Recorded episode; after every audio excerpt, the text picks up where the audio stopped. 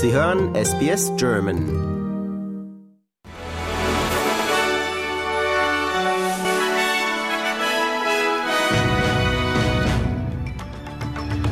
Sie hören den S B S German Newsflash an diesem Dienstag, den zwölften Dezember. Mein Name ist Benjamin Kanter.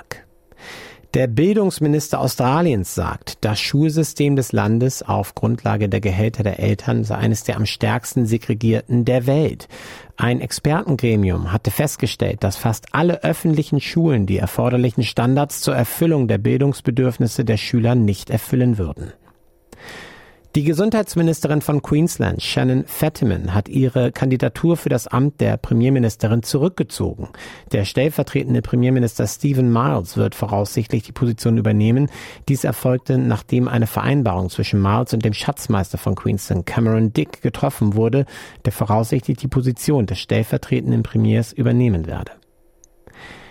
Die Nationals-Partei hat die Pläne der Regierung kritisiert, die Migration in den nächsten zwei Jahren zu reduzieren und behauptet, dass die Kürzungen zu einem Mangel an wichtigen Facharbeitern führen und die Wohnungsnot nur verschärfen werde.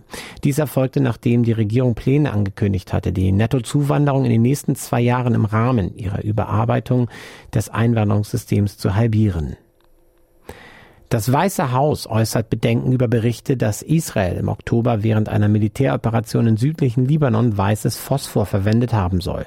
Die Berichte, die am Montag in der Washington Post veröffentlicht wurden, behaupten, dass die Phosphormunition von den U S A an Israel geliefert wurde.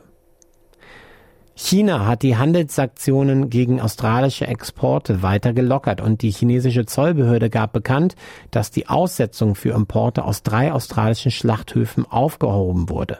Mehrere australische Fleischbetriebe bleiben ausgesetzt und Sanktionen bestehen weiterhin für Exporte, einschließlich Taschenkrebse und Rindfleisch.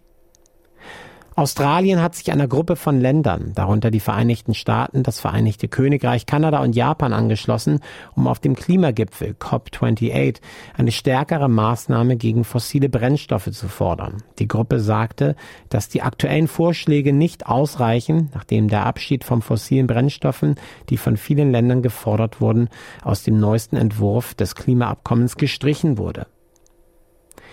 Die Reserve Bank sagt, dass neue regulatorische Rahmenbedingungen erforderlich seien, um auf die, änder- um auf die sich ändernde Zahlungstrends zu reagieren. Daten würden zeigen, dass die meisten Australier digitale Zahlungen, Bargeldzahlungen vorziehen würden. Und die R B A sagt, dass dies neuen Druck auf die Wirtschaftlichkeit von Geldautomaten und die Prozesse hinter der physischen Bewegung von Bargeld ausüben würde.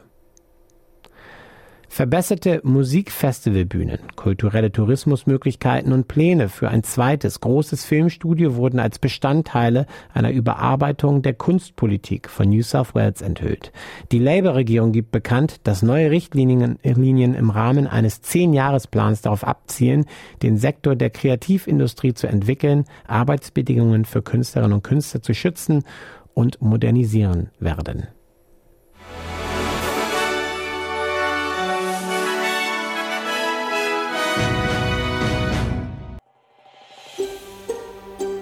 Lust auf weitere Interviews und Geschichten?